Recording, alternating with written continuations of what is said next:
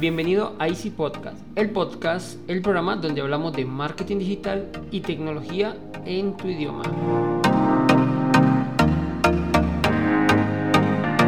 Recuerda que puedes visitarnos en nuestra página web www.easystem.co donde te obsequiamos una guía en PDF con la que podrás acelerar tu equipo hasta un 40%. Ya lo sabes, así que sin más, comenzamos. Hoy hablaré de las aplicaciones que sirven para dar soporte técnico remoto por internet. Bueno, básicamente conectarse a través de internet. Pero voy a explicar la funcionalidad que tiene y cómo podemos utilizarlas para nuestro beneficio. No solamente es una herramienta que sirve para los técnicos o para dar soporte, también podemos hacer trabajo remoto o el llamado ahora teletrabajo a través de esas herramientas y así crear una VPN. Bueno, tú me dirás, ¿y qué es una VPN, Andrés? Una VPN, la traducción literal sería una Virtual Private Network, una red privada virtual, muy utilizada en las entidades para realizar trabajo remoto. Una, unir varias sedes, por ejemplo, si han visto alguna entidad que trabaje con un programa específico que no sea a través de internet, normalmente utilizan VPN, pues para compartir archivos y aplicaciones entre cada una de ellas. Es como si tuviésemos un cable tirado de una sede a la otra, compartiéramos la misma red, si estuviéramos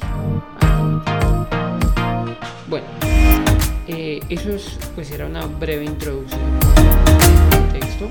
Ahora voy a explicar las diferentes herramientas que podemos utilizar de gran ayuda para realizar este tipo de cosas. Como les indicaba, es para realizar el trabajo remoto o, realizar las conexiones a, a, otros equipos desde cualquier lugar.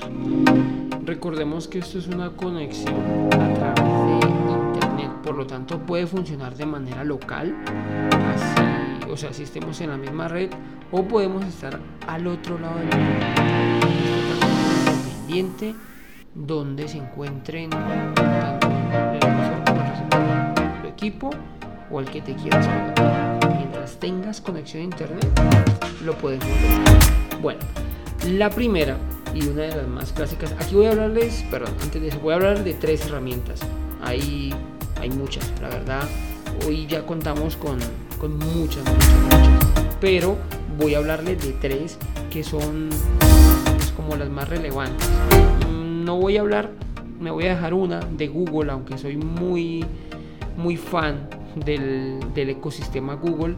Realmente esta, la que utiliza Google, se me ha dificultado. Entonces no voy a hablar de ella. Bueno, ahora sí. La primera y una de las más clásicas es TeamViewer. Este fue uno de los, de los primeros programas que nos brindó poder realizar conexiones a través de internet de manera súper sencilla, súper intuitiva y sobre todo muy segura. Podemos realizar una conexión y es simplemente descargando las dos aplicaciones, tanto en el equipo que nos vamos a conectar como en el equipo desde donde nos vamos a conectar. Eh, él nos va a dar un número alfanumérico grande que tienen que mezclarle números y letras y nos va a asignar una contraseña, la cual pues debemos de escribirla para poder ingresar.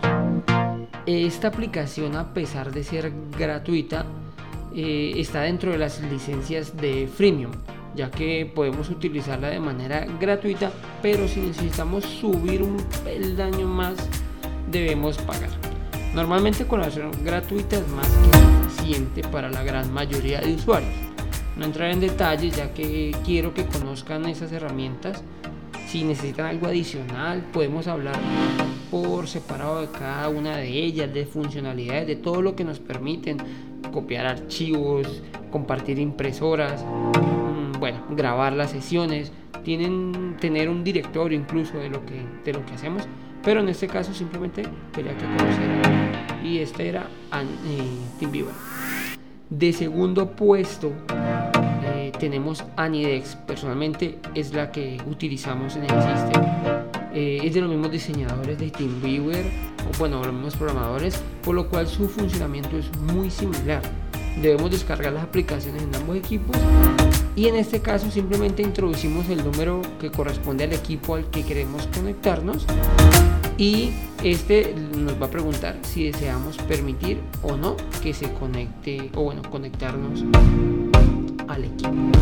Con Anides no tenemos tantas restricciones en la versión gratuita pero si queremos utilizar funciones adicionales tal como TeamViewer como un control de los equipos o bueno en este caso es más llevar el control de los equipos que es bastante útil en los diferentes dispositivos ya tendríamos que entrar a, pagar la licencia. Eh, por último tenemos una que es un poquito olvidada pero es muy buena Remote Dex esta aplicación viene por defecto con Windows 10 la cual como les decía casi nadie la utiliza. Es una aplicación que al estar incorporada en Windows, en Windows podemos decir que es gratis. Normalmente todos deberíamos de tener la licencia de Windows y allí está implícito el Desktop de Windows. Es bastante sencilla de utilizar. También como las dos anteriores, eh, es multiplataforma.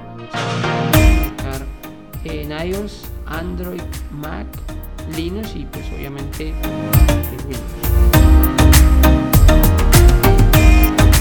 Bueno, eh, esto es todo por hoy. Espero les sirva este contenido, pero antes quiero que nos ayuden a mejorar y me envíes cualquier duda o inquietud escribiendo a mi correo andres.easisten.com. Sin más, les deseo una feliz semana. Muchísimas gracias y recuerda que un viaje de mil kilómetros comienza con el primer paso.